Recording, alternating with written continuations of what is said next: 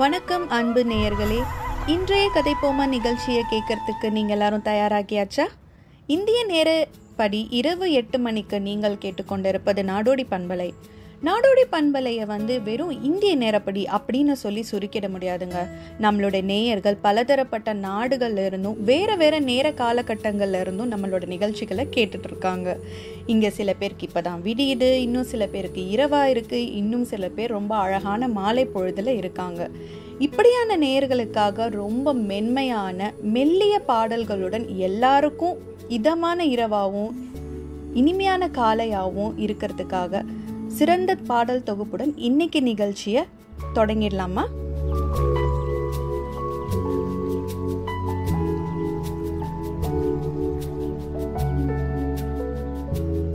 இன்னைக்கு நிகழ்ச்சி தலைப்புக்கு நம்ம போறதுக்கு முன்னாடி ஒரு சின்ன அக்கறையான மெசேஜ் கொரோனா பரவல் கொஞ்சம் வீரியமாக தான் எல்லா இடத்துலையுமே இருக்குது இயல்பு வாழ்க்கைக்கு திரும்பலாம் அப்படின்னு சொல்லி திரும்பின நாடுகள் கூட சமூக பரவலால மீண்டும் லாக்டவுன் ஒர்க் ஃப்ரம் ஹோம் அப்படிங்கிற விஷயங்களுக்கு ஆளாக தான் செய்கிறாங்க உடல் செல்வாக்கு மேல மட்டுமே அதிக கவனம் செலுத்த வேண்டிய காலகட்டத்தில் நம்ம இருக்கோம்.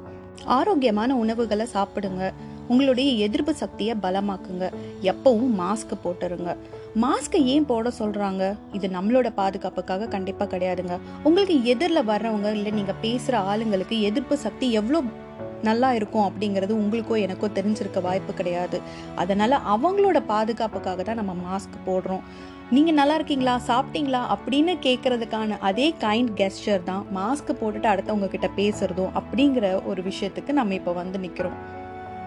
ஒருவருக்கு கொரோனா வந்தால் medical process like isolation quarantine போன்ற விஷயங்கள் தான் மன உளைச்சலை அதிகமாக தர்றதா சொல்கிறாங்க அதனால் கொரோனா அப்படிங்கிற நோய் உடல் திடத்தோட மட்டும் போராடுற விஷயம் கிடையாதுங்க. முழு மனதிடத்தோடையும் போராட வேண்டிய ஒரு விஷயமா இருக்குது சரி இன்னைக்கு நம்ம கதைக்க போறது என்ன தெரியுமா? உடல் செல்வாக்கு எவ்வளோக்கு எவ்வளோ முக்கியமோ அதே அளவுக்கு இயற்கை வளங்களை பாதுகாக்க வேண்டிய பொறுப்பும் நம்ம கிட்ட இருக்கு. அப்போ கதைப்போமா நிகழ்ச்சியில நம்ம புரட்சி பண்ண போறோமா? கண்டிப்பா கிடையாதுங்க. இந்த இயற்கை வாழ்வியல் அழகியல் எல்லாமே நம்ம வாழ்க்கையோட எப்படி பயணிச்சிட்டு இருக்கு அதை நம்ம எந்த அளவுக்கு ரசிச்சு வாழ்ந்துட்டு இருக்கோம் இந்த இயற்கை நமக்கு என்ன பாடங்கள் எல்லாம் கத்துக் கொடுக்குது அப்படிங்கறத கொஞ்சம் வேற மாதிரி யோசிச்சு இன்னைக்கு நிகழ்ச்சி செய்யலாமே?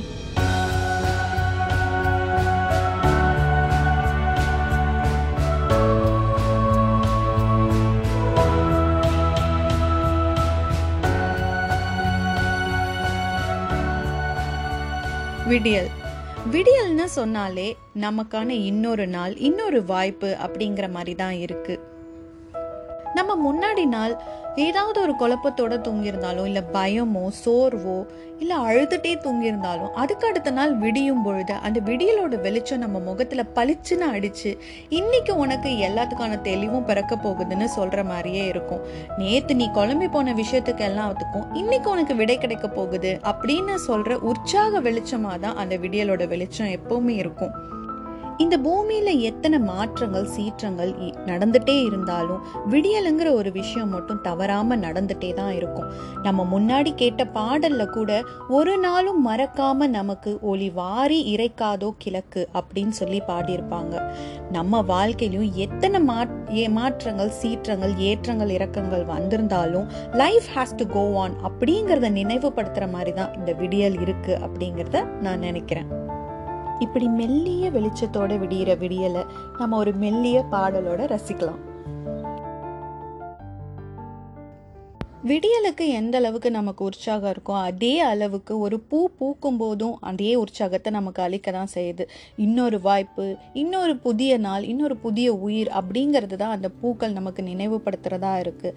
பூக்கள்னாலே மென்மை ரொம்ப அழகானது. இந்த மாதிரியான பேச்சுக்கள் நம்ம நிறைய கேட்டிருப்போம். பூக்களோட மென்மைக்கு ஒப்பீட்டுகளும் உதாரணங்களும் வந்து அதிகப்படியாக வந்துட்டு நம்மளோட வழக்கில் இருந்துகிட்டே தான் இருக்குது ஆனால் பூக்களோட மென்மையும் அழகையும் தாண்டி நாம் இன்னொரு ரொம்ப ரசிக்கக்கூடிய விஷயம் அதோட வண்ணங்கள். நீங்கள் பூக்கள் மேலே இருக்கிற வண்ணங்களை பார்த்தீங்கன்னா அது ஒரு சிவப்பு தான் இருக்கும். அதே சிவப்பை நீங்கள் வேற ஏ எங்கேயுமே பார்க்க முடியாத அளவுக்கு ஒரு தனித்துவம் வாய்ந்த வண்ணமாக தான் பூக்கள் மேலே எப்போவுமே இருக்கிறதா நான் பார்த்துருக்கேன் ரசிச்சிருக்கேன். அதே வண்ணங்கள் தான் அதே நிறங்கள் தான் அப்படின்னு சொன்னாலும் பூக்கள் மேலே படரும் போது அது எப்படி தனித்துவம் வாய்ந்த வண்ணங்களாகவும் நிறங்களாகவும் தெரியுதோ அந்த மாதிரி தான் நாமளும் நாமளும் எல்லாரும் இருக்கோம். நம்மள மாதிரி ஆட்கள்லாம் நம்ம பக்கத்துலேயும் இருக்காங்க செய்கிறாங்க அப்படின்னு சொல்லி இருக்கும்போது ஒரு சின்ன குணாதிசயம் மற்றவங்களை விட நாம் வேறுபட்ட மாதிரியும் கொஞ்சம் தனித்துவம் வாய்ந்தவங்களாகவும் காட்டிக்கிறதுக்கு தான் இந்த பூக்களோட வண்ணங்கள் நமக்கு கற்றுக் கொடுக்குதுன்னு நான் நினைக்கிறேன்.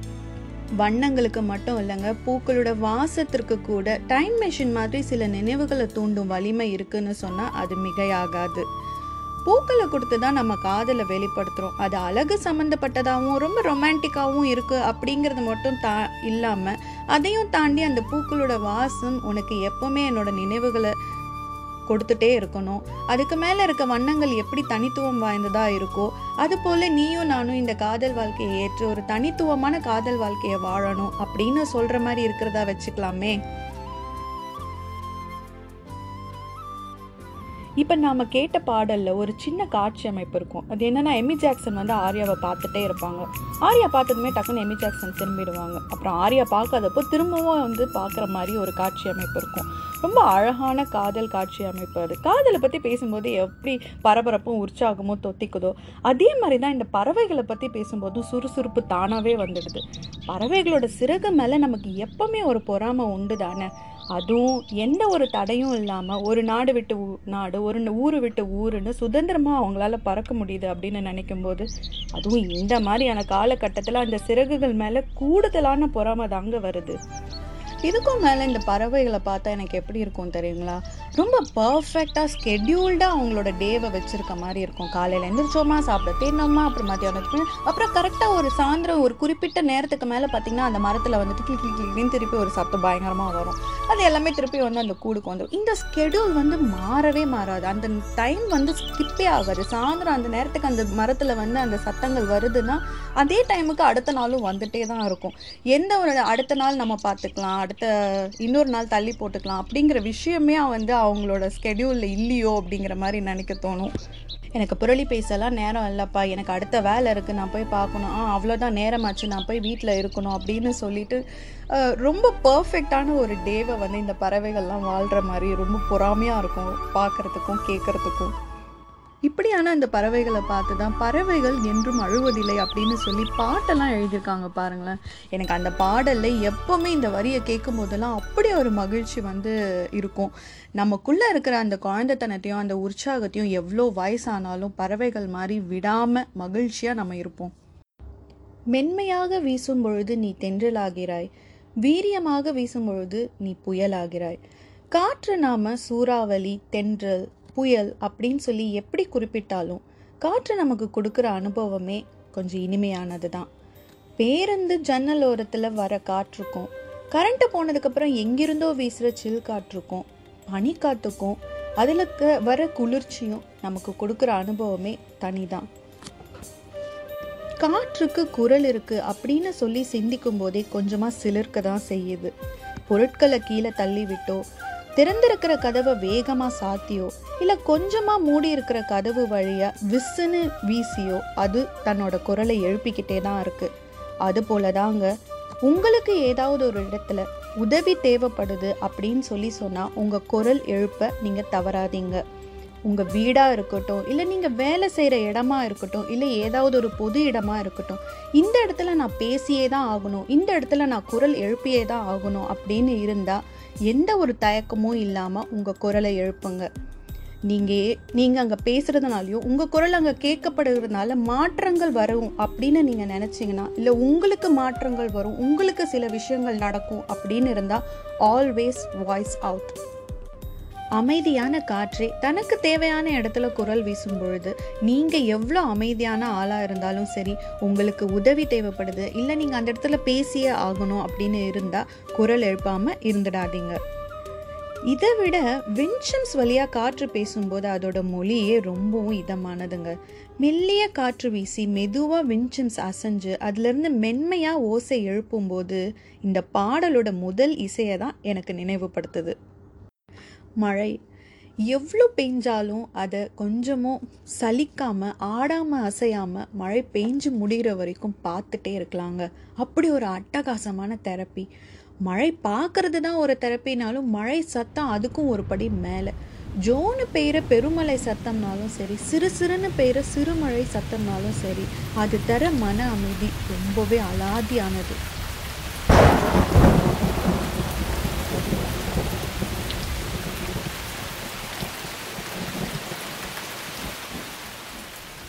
மேகங்களில் இருந்து தான் மழை பெய்யுதுனாலும் மேகங்கள் கண்ணுக்கு தெரியும். ஆனால் அங்கேருந்து புறப்படுற மழை பாதியிலேருந்து பெய்கிற மாதிரி ஒரு மாயையோட தான் நம்மளை வந்து சேருது. மழை எவ்வளோ பார்த்தாலும் சலிக்கவே சலிக்காதுங்க. அதுவும் மலைப்பகுதியை பேக்ரவுண்டில் வச்சு பெய்கிற மழையை பார்க்கறதுக்கு இன்னும் கூடுதல் அழகு தான் மழைக்கு இது எல்லாம் தாண்டி ஒரு வலிமை இருக்குது என்ன தெரியுமா? உங்கள் மனநிலை எதுவாக இருந்தாலும் சரி அது இரட்டிப்பு ஆக்குற வலிமை தான் அது. நீங்கள் சோகமாக இருந்தாலும் சரி மகிழ்ச்சியாக இருந்தாலும் சரி அது இரட்டிப்பாக்குற வலிமை மழைக்கு இருக்குது அதனால தாங்க எப்போவுமே திரைப்படங்களில் காட்சி அமைக்கும் போது உணர்ச்சிகரமான காட்சிகள் வரும்போது மழை பெய்கிறத கண்டிப்பாக வந்து காட்டிடுவாங்க. காதல் கோட்டையோட கடைசி க காட்சி அமைப்பாக இருந்தாலும் சரி கன்னத்தில் முத்தமிட்டாலோட கடைசி காட்சி அமைப்பாக இருந்தாலும் சரி மழை கொட்டி தீர்த்திருக்கும். அண்ணாந்து பார்க்கையில் கண்ணில் விழுந்த ஒற்றை மழை துளியாய் காதல்னு அறிவு மாதிரி ஒரு கவிதையில சொல்லியிருப்பார். அப்படி ரொம்பவுமே உணர்ச்சிகரமான உணர்வுபூர்வமான வெளிப்பாடு தான் இந்த இயற்கையோட வெளிப்பாடு தான் மழை அப்படின்னு நான் நினைக்கிறேன். இப்போ நீங்கள் கேட்க போகிற பாடல் கூட அந்த பாடலில் காதலன் காதலி காதலனை பிரிஞ்சிடுறத கைவிட்டு போகிறத நமக்கு ரொம்பவுமே அந்த உணர்வை கடத்தணும் அப்படின்னு சொல்லிட்டு முழுசாக மழை கொட்டி தீக்கிற மாதிரியும் கதாநாயகியும் அதில் நனைஞ்சியே பாடலை பாடியிருக்க மாதிரியும் காட்சி அமைச்சிருப்பாங்க.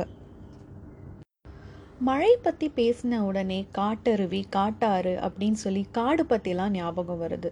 ஆனால் காடு அப்படின்னு நினைக்க ஆரம்பித்தாலே எனக்கு ஒரு மெஸ்மரைசிங் ஃபீல் இல்லை ஒரு பிளாங்க் ஃபீல் எப்போவுமே இருக்கும். ஜெயமோகன் எழுதின காடுங்கிற நாவல் ரொம்ப ரொம்ப பிரசித்தி பெற்றதுங்க. அந்த நாவல் நம்ம படிக்கும்போது காடு இல்லை நம்ம பயணிக்கிற மாதிரியான அனுபவம் ரொம்ப இன்டென்சிவான ரைட்டிங்கில் நமக்கு அழகாக கடத்தியிருப்பார். அதில் ஒரு சின்ன பகுதியை உங்ககிட்ட நான் இப்போ பகிர்ந்துக்க விரும்புகிறேன் இந்த கதையோட கதாநாயகன் அங்கே இருக்க மலைப்பகுதி பெண் மீது காதல் கொள்றாரு பித்தாகிறாரு ஆனால் அவள் எங்கே இருக்கா ஏ- என்ன ஏதுன்னு தெரியாமல் இருக்கும் பொழுது ஏதோ ஒரு உரையாடல் வழியாக அவளோட குடில் எங்கே இருக்குது அப்படிங்கிறது அவருக்கு தெரிய வருது. ஆனால் அந்த குடிலுக்கு போகணும்னா அடர்த்தியான இந்த காட்டு பகுதியை தாண்டி தான் போகணும் அப்படிங்கிற ஒரு கட்டாயத்துக்கு ஆளாகிறாரு. அந்த காட்டை நோக்கி அவர் அவருடைய பயணத்தையும் தொடங்குறாரு.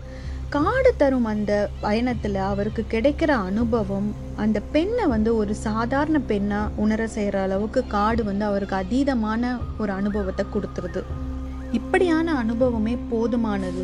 இந்த ஒரு உச்சநிலையே ஒருபோதும் மறக்கவே நம்ம போகிறது கிடையாது. அதனால் அப்படியே திரும்பிடலாம் அப்படின்னு முடிவெடுக்கிறாரு. இன்னொரு பக்கம் இவ்வளோ தூரம் வந்துட்டோம் அவளை போய் நம்ம பார்ப்போம். அப்போ நமக்குள்ள ஒரு குரல் எழும். இவள் பெண் தான் வெறும் பெண் அவ்வளவுதான் முடிந்து போகும். அப்படின்னு சொல்லி ஜெயமோகன் எழுதுறாரு. காடு தரும் அனுபவம் நமக்கு எல்லாத்தையுமே இது வெறும் அப்படின்னு சொல்லி உணர செஞ்சிடும் அப்படிங்கிறத தான் எழுத்தாளர் இதில் சொல்ல வராரு. இதே போல தாங்க நம்ம வாழ்க்கையிலையும் எத்தனை கரடு முரடான விஷயங்களையும் அதோட பாதையும் நம்ம கடந்து வந்திருந்தாலும் அது கொடுக்குற அனுபவம் நமக்கு அதுக்கப்புறம் நடக்கிற விஷயங்கள் எல்லாமே இதெல்லாம் வெறும் சாதாரணம் அப்படிங்கிற ஒரு உணர்வை நமக்கு கொடுத்துடுது. காடு தரும் அனுபவங்களும் வாழ்க்கை தரும் அனுபவங்களும் ஒரு நாளும் நமக்கு மறக்கவும் போகிறதில்ல இந்த மாதிரியான அனுபவங்களை நமக்கு வேற யாரும் தரவும் போகிறதில்ல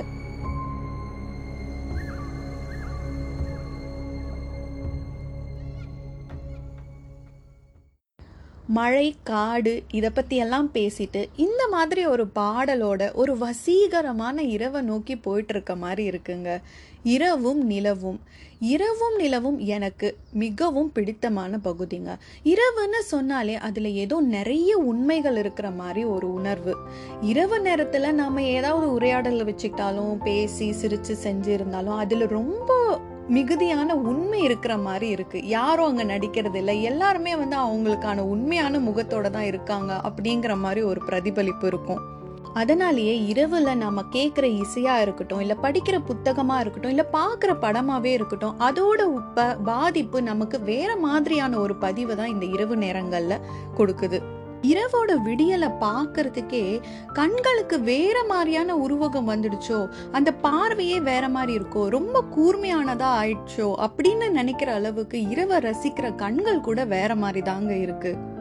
இப்படியான இரவோட நிலவும் சேர்ந்துட்டா இந்த நிலாவை நம்ம எப்படினாலும் ரசிச்சுட்டே இருக்கலாங்க பிறையா இருந்தாலும் சரி இல்லை பாதி நிலவா இருந்தாலும் சரி இல்லை முழு நிலவா இருந்தாலும் சரி அதோட ரசிப்பை நம்ம குறைச்சிக்கவே முடியாது. அது அதோட குழுமையும் நமக்கு எந்த மாதிரியான வடிவமாக இருந்தாலும் எப்போவுமே அது ஒரு கூல் கை அப்படிங்கிற மாதிரியே தான் அந்த நிலா எப்பவும் இருக்குது இந்த நிலாவோட வெளிச்சம் அறையில் பரவும் போது இல்லை நம்ம முகத்து மேலே வீசும்போது பார்த்தீங்கன்னு வச்சுக்கோங்களேன். அப்படியே கண்ணை திறந்து பார்த்தா நிலா தெரியும். அப்போ அன்னைக்கு நம்ம ஏதாவது தப்பு பண்ணியிருந்தாலோ கோவப்பட்டிருந்தாலோ சரி சரி தூங்க ஒன்றும் பிரச்சனை இல்லை. இன்னைக்கு நீ பண்ண தப்பை நான் மன்னிச்சிட்டேன் அப்படின்னு சொல்லி அந்த நிலாவை நம்மளை பார்த்து சொல்கிற மாதிரியே இருக்கும். இப்படி இரவும் நிலவும் உண்மையும் குழுமையும் இருக்கிற மாதிரி நாமளும் நம்ம வாழ்க்கையில் எப்பவும் உண்மையாகவும் எப்பவும் கூலாகவும் இருப்போம். இப்போ அடுத்த வரப்போ வரப்போகிற பாடல் எனக்கு ரொம்ப ரொம்ப பிடிச்ச பாட்டு. ஏன்னா அவங்க வந்துட்டு நைட்டு ஃபுல்லாக வந்து வண்டியில் போவாங்க பேசுவாங்க சாப்பிடுவாங்க. அந்த மாதிரி இரவை வந்து ரொம்ப அழகாக ஒரு ரெண்டு பேர் மட்டும் அந்த இரவை ரசிக்கிற மாதிரி இருந்தால் எப்படி இருக்கும் அப்படின்னு சொல்லி காட்டியிருப்பாங்க. எனக்கு ரொம்ப அதனாலேயே இந்த பாட்டு எனக்கு ரொம்ப ரொம்ப பிடிக்கும். நீங்களும் கேளுங்க. மீண்டும் இணைவோம் கதைப்போமா நிகழ்ச்சியில். ஆர்ஜே மில்லருடன். இன்னைக்கு நிகழ்ச்சியோட கடைசி பகுதிக்கு நம்ம வந்துட்டோம். உடல் செல்வாக்கு மேலே நிறைய கவனம் செலுத்த வேண்டிய காலகட்டத்தில் நம்ம இருக்கோம்னு இந்த நிகழ்ச்சியோட ஆரம்பத்திலே பேசினோம். அதே அளவுக்கு இயற்கையை காப்பாற்ற வேண்டிய பொறுப்பும் நம்மக்கிட்ட இருக்குது அப்படிங்கிறதையும் பேசிட்டு இருந்தோம். என்னால் என்ன செய்ய முடியும்? இது ரொம்ப அதெல்லாம் தாண்டி நம்ம வந்துட்டோமே. கற்காலத்துக்காக போக முடியும் இந்த இயற்கையை நம்ம காப்பாற்றுறதுக்கு அப்படின்னு சொல்லியெல்லாம் நினைக்காதீங்க. உங்களோட சின்ன சின்ன கான்ட்ரிபியூஷன்ஸ் எல்லாம் கூட இந்த என்விரான்மெண்ட்டில் நம்ம ஓரளவுக்கு சேஃபாக நம்மளோட பசங்க கையில் கொடுக்க முடியும். குளோபலி இருந்த லாக்டவுன் பீரியட்னால நம்ம ஸ்கை எல்லாம் ரொம்ப கிளியராக பார்க்கலையா? எவ்வளோ ப்ளூயிஷாக இருந்தது. சன் ரைஸ் ஆனாலும் சரி சன் செட் ஆனாலும் சரி அதோட அழகு வந்து ரொம்ப அதிகமாக வந்து காட்டிட்டு இருந்தது இந்த லாக்டவுன் பீரியடில் இந்த மாதிரியெல்லாம் நம்ம கூட கான்ட்ரிபியூஷன்ஸ் வச்சுக்கலாமே. ஒரு சின்ன சின்ன டிப்ஸ் நாடோடைய பண்பலை வழியாக உங்களுக்கு நான் கொடுக்கணும்னு நினைக்கிறேன். வீட்டுக்குள்ளாரியே இருந்தாலும் வீட்டில் தேவையில்லாமல் ஃபேன் லைட் ஓடுறத கொஞ்சம் கவனிங்க. அதை ஆஃப் பண்ணுங்கள் முக்கியமாக ஃபோனை சார்ஜில் போடும்போது ஃபோனை எடுத்த உடனே அப்படியே நடந்து போயிடாதீங்க. ஸ்விட்ச் ஆஃப் பண்ணுங்க. அதுக்கப்புறம் வீட்லேயும் சரி இல்லை உங்கள் ஆஃபீஸ் டெஸ்க் அந்த மாதிரி விஷயங்களாக இருந்தாலும் ஸ்மால் க்ரீனரிஸ் இது மேலே கொஞ்சம் கான்சென்ட்ரேட் பண்ணுங்க. சின்ன சின்ன கார்டனிங் எல்லாம் உங்களை சுற்றி எப்பவும் இருக்கிற மாதிரி பார்த்துக்கோங்க. ஷாப்பிங் போகும்போது உங்களோட ஓன் பேக் இருந்தால் எடுத்துகிட்டு போங்க. அதே மாதிரி ஹேண்ட் பேக்ஸ் வந்துட்டு தேவையான இடத்துல மட்டும் எடுத்துகிட்டு போங்க. மற்ற இடத்துலலாம் வந்து கிளாத் பேக்ஸ் இப்போ அது ரொம்ப ரொம்ப ட்ரெண்டியாக தான் இருக்குது பார்க்கறதுக்கும் ரொம்ப அழகாக இருக்குது கிளாத் பேக்ஸ் யூஸ் பண்ணுங்கள் மோஸ்ட்லி பிளாஸ்டிக்ஸ் அவாய்ட் பண்ணுங்கள் கட்லரிஸ் அவாய்ட் பண்ணுங்கள் இங்கே ஒரு படி மேலே போய் இப்போலாம் ஸ்ட்ராஸ்லாம் வந்துட்டு ஸ்டீலில் வருதுங்க. நீங்கள் அடிக்கடிக்கு ஜூஸ் வாங்கி குடிக்கிறவங்களா இருந்தால் you can use your own straws அதே மாதிரி காஃபியும் அதே மாதிரி தான். நீங்கள் அடிக்கடி கடையில் போய் காஃபி வாங்கி குடிக்கிற ஆளாக இருந்தால் யூஸ் யுவர் ஓன் கப் அப்படிங்கிற விஷயங்கள் விஷயங்கள்லாம் இங்கே வந்து நிறைய ப்ரொமோட் பண்ணுறாங்க ஸோ அதெல்லாம் இந்த டிப்ஸ் எல்லாம் நம்ம சேர்த்து நம்மளும் இந்த அளவுக்கு கான்ட்ரிபியூட் பண்ணால் போதுங்க. நம்ம ஒன்றும் பெரிய அளவில் நம்மளால் செய்ய முடியலனாலும் இந்த கான்ட்ரிபியூஷனே போதும். நம்ம ஓரளவுக்கு சாட்டிஸ்ஃபைடாக கண்டிப்பாக ஃபீல் பண்ணுவோம். இதுவரை நீங்கள் கேட்டுக்கொண்டிருந்த நிகழ்ச்சி கதை போமா? மீண்டும் அடுத்த நிகழ்ச்சியில் வேறொரு தலைப்புடன் உங்களை சந்திக்கும் வரை உங்களிடமிருந்து விடைபெறுவது ஆர்ஜே மில்லர். தொடர்ந்து இணைந்திருங்கள் நாடோடி பண்பலையில். ஏன்னா உங்கள் இசை பயணத்தில் என்றென்றும் நாடோடி.